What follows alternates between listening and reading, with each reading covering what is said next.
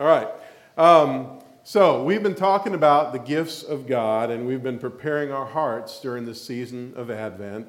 And um, most of you, I think, know by now, but if, if you're new or you're, you don't come from a background where they do this kind of thing, Advent simply means the coming, the coming of Jesus. We talked about, O come, O come, Emmanuel. Advent means his coming, the celebration of his coming. And we don't just limit it to, hey, Christmas Day, it's here, let's blow it all out. We kind of want to celebrate that and think about what his coming among us means. And that's why we celebrate Advent starting right after Thanksgiving.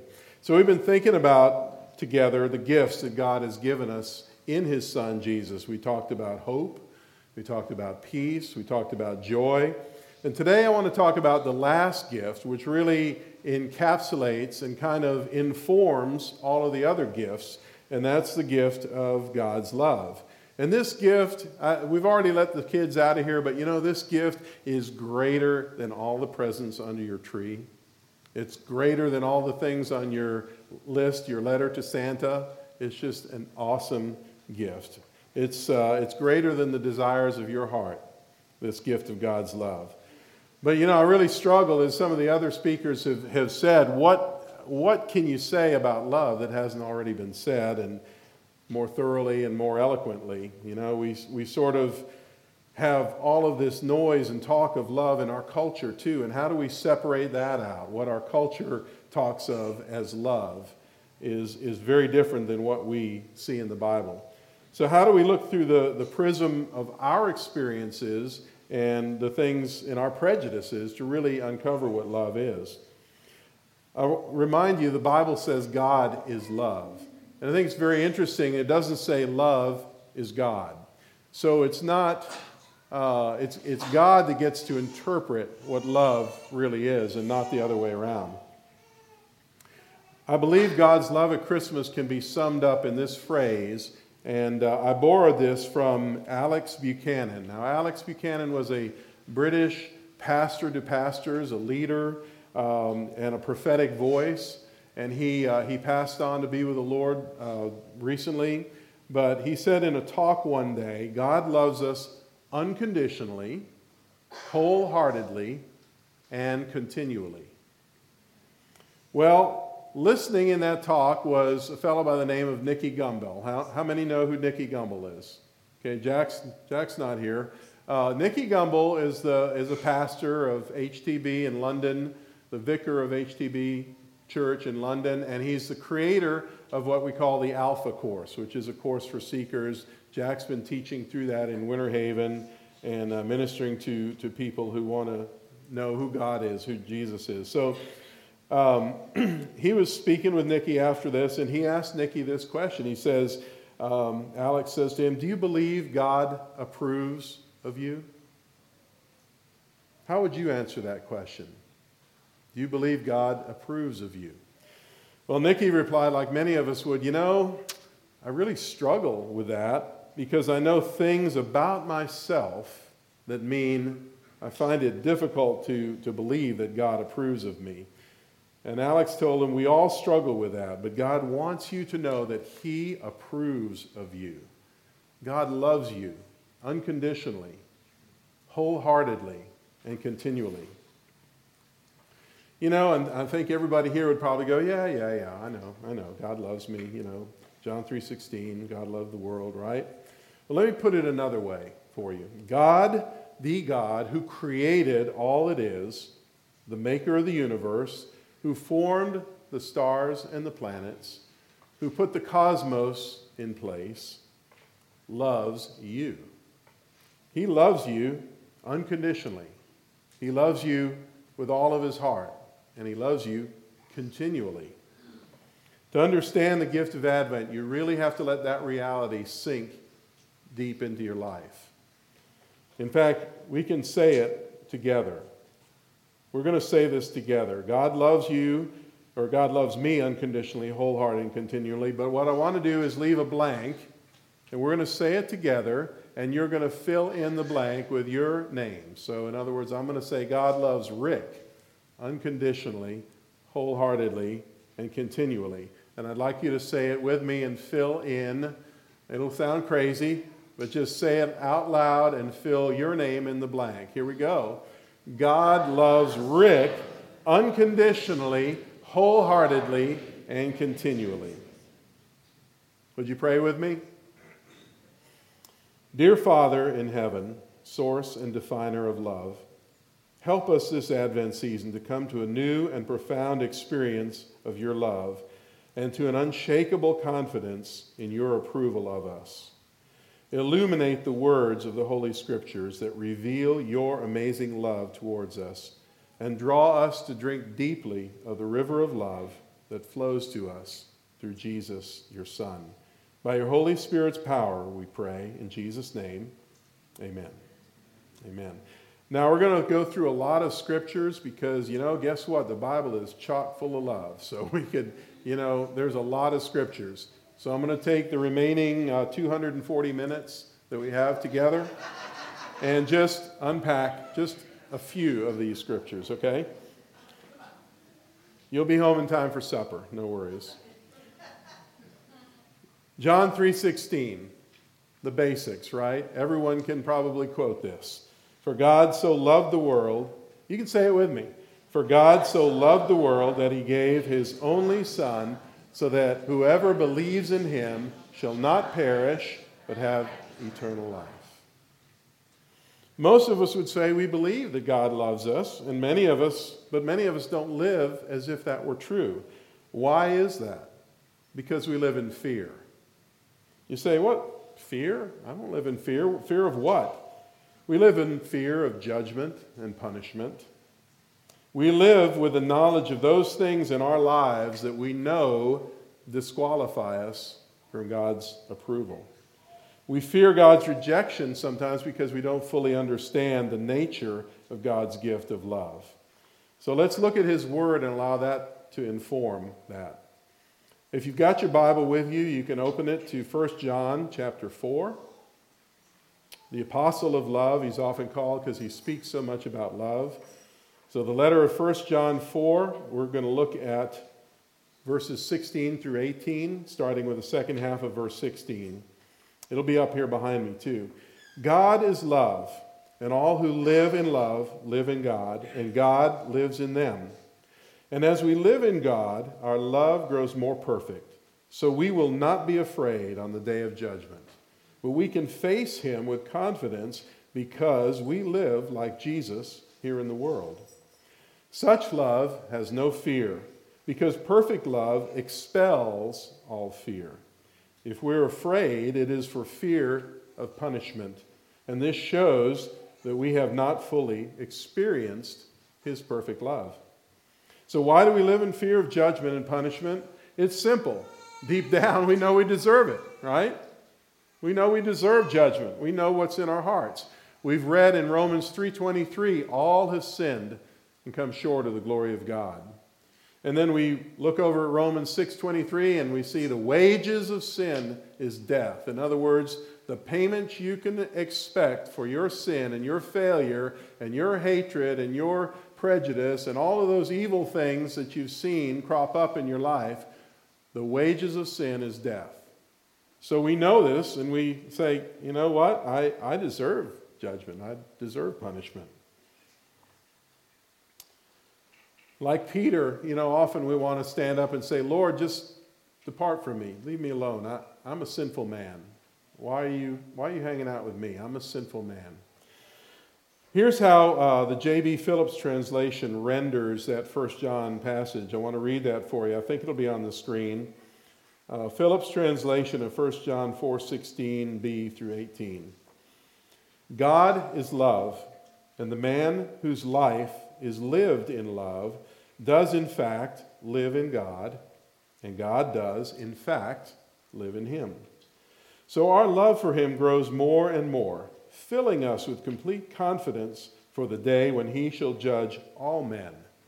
For we realize that our life in this world is actually his life lived in us. Love contains no fear. Indeed, fully developed love expels every particle of fear. For fear always contains some of the torture of feeling guilty.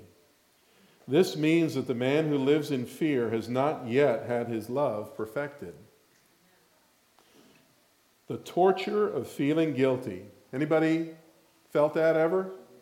I'm the only one. Okay, there's a couple in here.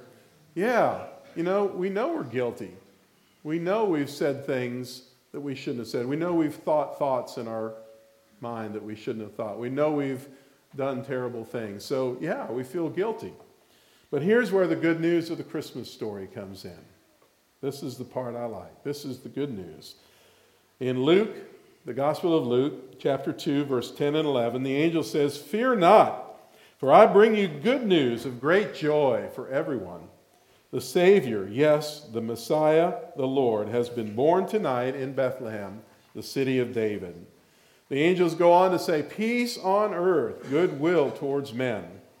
And that goodwill is not limited just to the men and women who have kept the law perfectly and never sinned. You see the truth of Romans 3:23 that we looked at earlier, all have sinned, it's sandwiched between some other wonderful truths and I want to read that for you. See, God himself has provided forgiveness through his own dear son. So we're going to look at that Romans passage with the context surrounding all have sinned, okay? We're going to start with Romans 3:21 if you want to look in your Bible. But but now God but now God has shown us a different way of being right in his sight, not by obeying the law, but by the way he promised in the scriptures long ago. Verse 22 We're made right in God's sight when we trust in Jesus to take away our sins. And we can be saved in this same way, no matter who we are or what we have done. Verse 23 For all have sinned, all fall short of God's glorious standard. Yet now God, yet now God, in his gracious kindness, declares us not guilty. He has done this through Jesus Christ, who has freed us by taking away our sins. For God sent Jesus to take the punishment for our sins and to satisfy God's anger against us. I don't know about you, but I'm awfully glad for the but now God and the yet now God. So, how does God love us unconditionally? by providing the way himself for us to have our sins forgiven and relationship with himself restored before we even make a move towards him. See, so it's not because we've tried to clean up our lives. It's not because we've done some good things. It's not because we've even confessed our sin, but God took the initiative before we had even done any of that. Now, how wild and how weird and how wonderful is that? Romans 5 8. While we were yet sinners, he sent his son to die for us. You see, God didn't wait for us to respond to his gift of love. He initiated love towards us before we even knew that we needed it, before we knew we needed a Savior. Now, how do you think God really loves us wholeheartedly? You know, I, I was thinking about this. I was thinking, well, in a room like this, we've got 100, maybe 110 people, and you multiply that by all the churches in Lakeland, by all the people in Lakeland, by the state of Florida, the U.S., the world. You think back through the ages, you say, yeah, okay, God loves me, but what am I? I'm a speck of nothingness. I'm like, you know, I'm one gazillionth, I get one gazillionth portion of God's love, right? But that's not the way God's love works fortunately. God's love isn't like a pie that, you know, we, we're going to cut it up into pieces, and the more people that are getting a piece, well, we got to cut that pie a little smaller, a little smaller, a little smaller. No, the good news is you, as an individual, get all of God's love. I get all of God's love. In the Psalms, David wrote this about the wholehearted love and commitment to us as unique individuals. If you look at Psalm 139, we're going to start with verse 15. The whole thing is wonderful, but um, to get done in the two or three hours I promised you, we're going to limit it to Psalm 139, verse 15 through 18 says, You watched me as I was formed in utter seclusion, as I was woven together in the dark of the womb. You saw me before I was born. Every day of my life was recorded in your book. Every moment was laid out before a single day had passed. How precious are your thoughts about me, O God. They cannot be numbered. I can't even count them. They outnumber the grains of sand. And when I wake up, you are still with me. Think about this. Those of you with children, especially the first child, right, where you take pictures of everything, single thing. By the second, third, or fourth child, I mean, who even knows what they look like as a baby, right? well, they were small and they were cute, but you know, we don't have any pictures. But think about that first child. You got albums of all these pictures, right? Or now electronic devices with my wife, like, she can't even make a phone call because she has 10,000 pictures on her phone of grandchildren.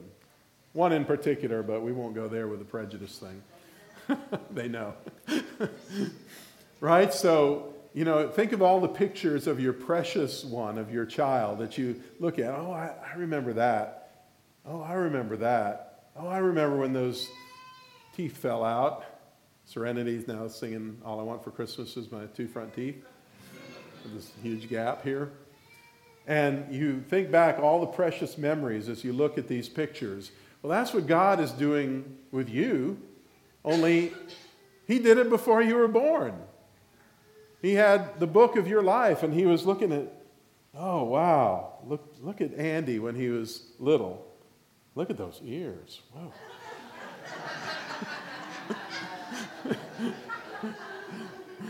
Wow, Andy's, Andy's going to play guitar. That's going to be awesome. I'm going to use that in his life. And, and on and on. And he does that with each one of us. He looks at us as individuals and he has the book of our life all written out.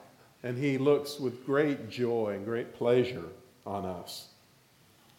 In 1 John, again, chapter 4, verse 9 and 10, it says this God showed how much He loved us by sending His one and only Son into the world so that we might have eternal life through Him. And this is real love, not that we loved God, but that He loved us and sent His Son as a sacrifice to take away our sins. And then Paul says that God loves us so completely that everything he has is ours. So you talk about wholehearted love. Romans 8:32 he who did not spare his own son, but gave him up for us all, how will he not also, along with him, freely give us all things? That's wholehearted love, isn't it? Not even sparing his own son, but with him freely giving us all things. So, how does he love us continually? I'm glad you asked. God has promised to finish and complete the work that he has begun in each of us. He's not satisfied with you and I to just barely squeak by in life. Did you know that? He's not happy when we just barely make it by the skin of our teeth and we just make it into heaven just, oh, we just barely made it. We're dragging this huge burden behind us. He wants us to live lives of victory and peace and joy and, and all of those things that we spoke of, hope, throughout Advent. He wants you to live in victory and to fully enjoy the love relationship that He has initiated with you. In Philippians 1 6, we read this And I am certain that God, who began the good work within you, will continue His work until it is finally finished on the day when Christ Jesus returns. So God loves us continually in that He's committed to us when we say yes to Jesus when we say yes to his invitation of eternal life, which means not only forever and ever, but means here and now, the quality of life that you have is eternal, not just the length of life that you have. So he wants to have that love relationship impact us so much that we're going to continue to grow and grow in his love and draw closer and closer to him until he completely transforms us over time into the likeness of Jesus. The Bible also tells us that he loves us continually by praying for us. We're reminded in Hebrews 7:25 and in 1 John 2 1 that we have an advocate. We have one who's interceding before God the Father, who's saying, God, would you, would you help my son? Would you help my daughter? Would you not hold that sin against them? Would you forgive them, Lord? And we know the basis of our forgiveness is Jesus' own sacrifice. And so he's ever there with the Father on our behalf, continually, night and day, day and night. So these and many, many more, I mean, literally we could have an exhaustive study on how God loves us, but these are just a few that testify that God loves you unconditionally, wholeheartedly, and continually. And now I want to tell you a little Christmas story. I did not originate this, I found this, but uh, I loved it so much I wanted to uh, share it with you. It's called Two Babies in the Manger. Anyone heard this? Two babies in the stop me if you've heard this one. Okay. Two babies in the manger question mark. So in 1994, two Americans answered an invitation from the Russian Department of Education. And I remember when this took place, I remember reading other testimonies about this.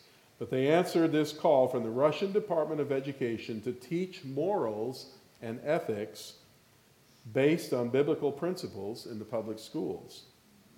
They were invited to teach at prisons, businesses, fire, police departments, and a large orphanage. About a hundred boys and girls who had been abandoned, abused, and left in the care of government run program were in this orphanage. So they related this following story in their own words.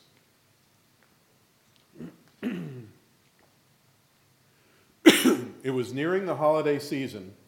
In 1994, time for our orphans to hear for the first time the traditional story of Christmas. We told them about Mary and Joseph arriving in Bethlehem, finding no room at the inn. The couple went to a stable where the baby Jesus was born and placed in a manger.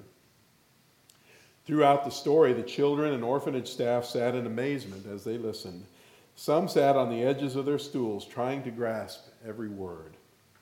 Completing the story, we gave the children three small pieces of cardboard to make a crude manger. Each child was given, given a small paper square cut from yellow napkins I had brought with me. There was no colored paper available in the city. Following instructions, the children tore the paper and carefully laid strips in the manger for straw. Square, small square squares of flannel cut from a worn out nightgown that an American lady was throwing away as she left Russia were used for the baby's blanket.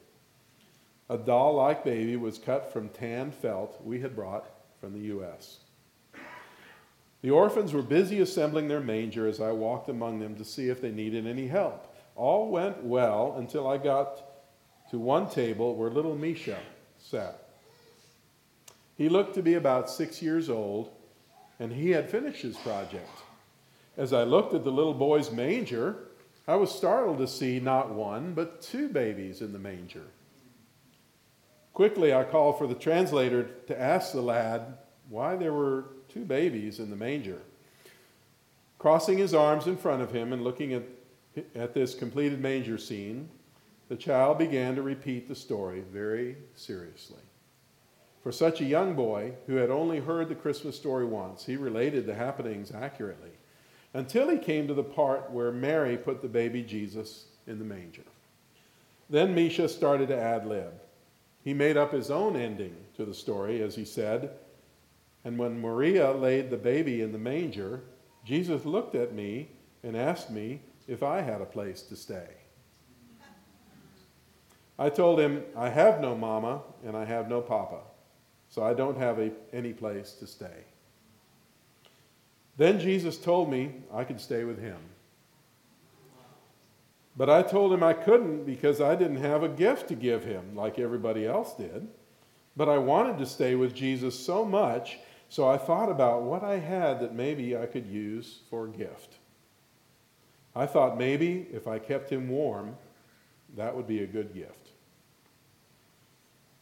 So I asked Jesus, if I keep you warm, will that be a good enough gift? And Jesus told me, if you keep me warm, that will be the best gift anybody ever gave me. So I got into the manger, and then Jesus looked at me and he told me I could stay with him for always. so, pardon me. As little Misha finished his story, his eyes brimmed full of tears that splashed down his little cheeks. Putting his hand over his face, his head dropped to the table and his shoulders shook as he sobbed and sobbed. This little orphan had found someone who would never abandon or abuse him, and someone who would stay with him forever. Misha discovered the gift of God's love, that God loved him unconditionally, wholeheartedly, and would do so continually. So, this is the great gift of God's love that we celebrate at this time of year. It's really a gift of Jesus the Savior himself, of him giving himself to us and for us. The bottom line is John 3:16, which we looked at earlier. God loved us so much that he gave us his own son. And his gift of love, inviting us to become a part of his family, if God were suddenly to appear right now and actually sit down next to you, turn towards you, look straight in your eyes, do you know what he would say? Do you know the words that would come out of his mouth? Well, I don't know everything he would say, but I think it would go something like this My child, my precious child, I love you. Then he might say something like, I approve of you. I made you for relationship with myself. And I love you unconditionally, wholeheartedly, and continually. That's the message of the Bible, that throughout the ages, God has been saying, I love you. He said it in the Garden of Eden. A little noise there. He said it through the ark. He said it before the ark to Adam and Eve. He said it through the Old Testament. He said it in the manger and he said it through the cross I love you. In the resurrection, he said, I love you. So, whether you're really excited about Christmas this year or whether you're really struggling, and we prayed earlier, we recognize that, you know, within any group of people, not everything is all, you know, peaches and cream at Christmas. Not everything is all goodness and light. There are folks in this room who have heavy hearts. It may be you're reflecting on the loss of a loved one. Maybe this is the first Christmas without that loved one. Maybe there's financial pressure and stress in your life. Maybe there's relational breakdown. Whatever that is, God wants to renew his love towards you. And he wants to fill you up with his love his hope, his joy, his peace at this Christmas time, at this Advent time.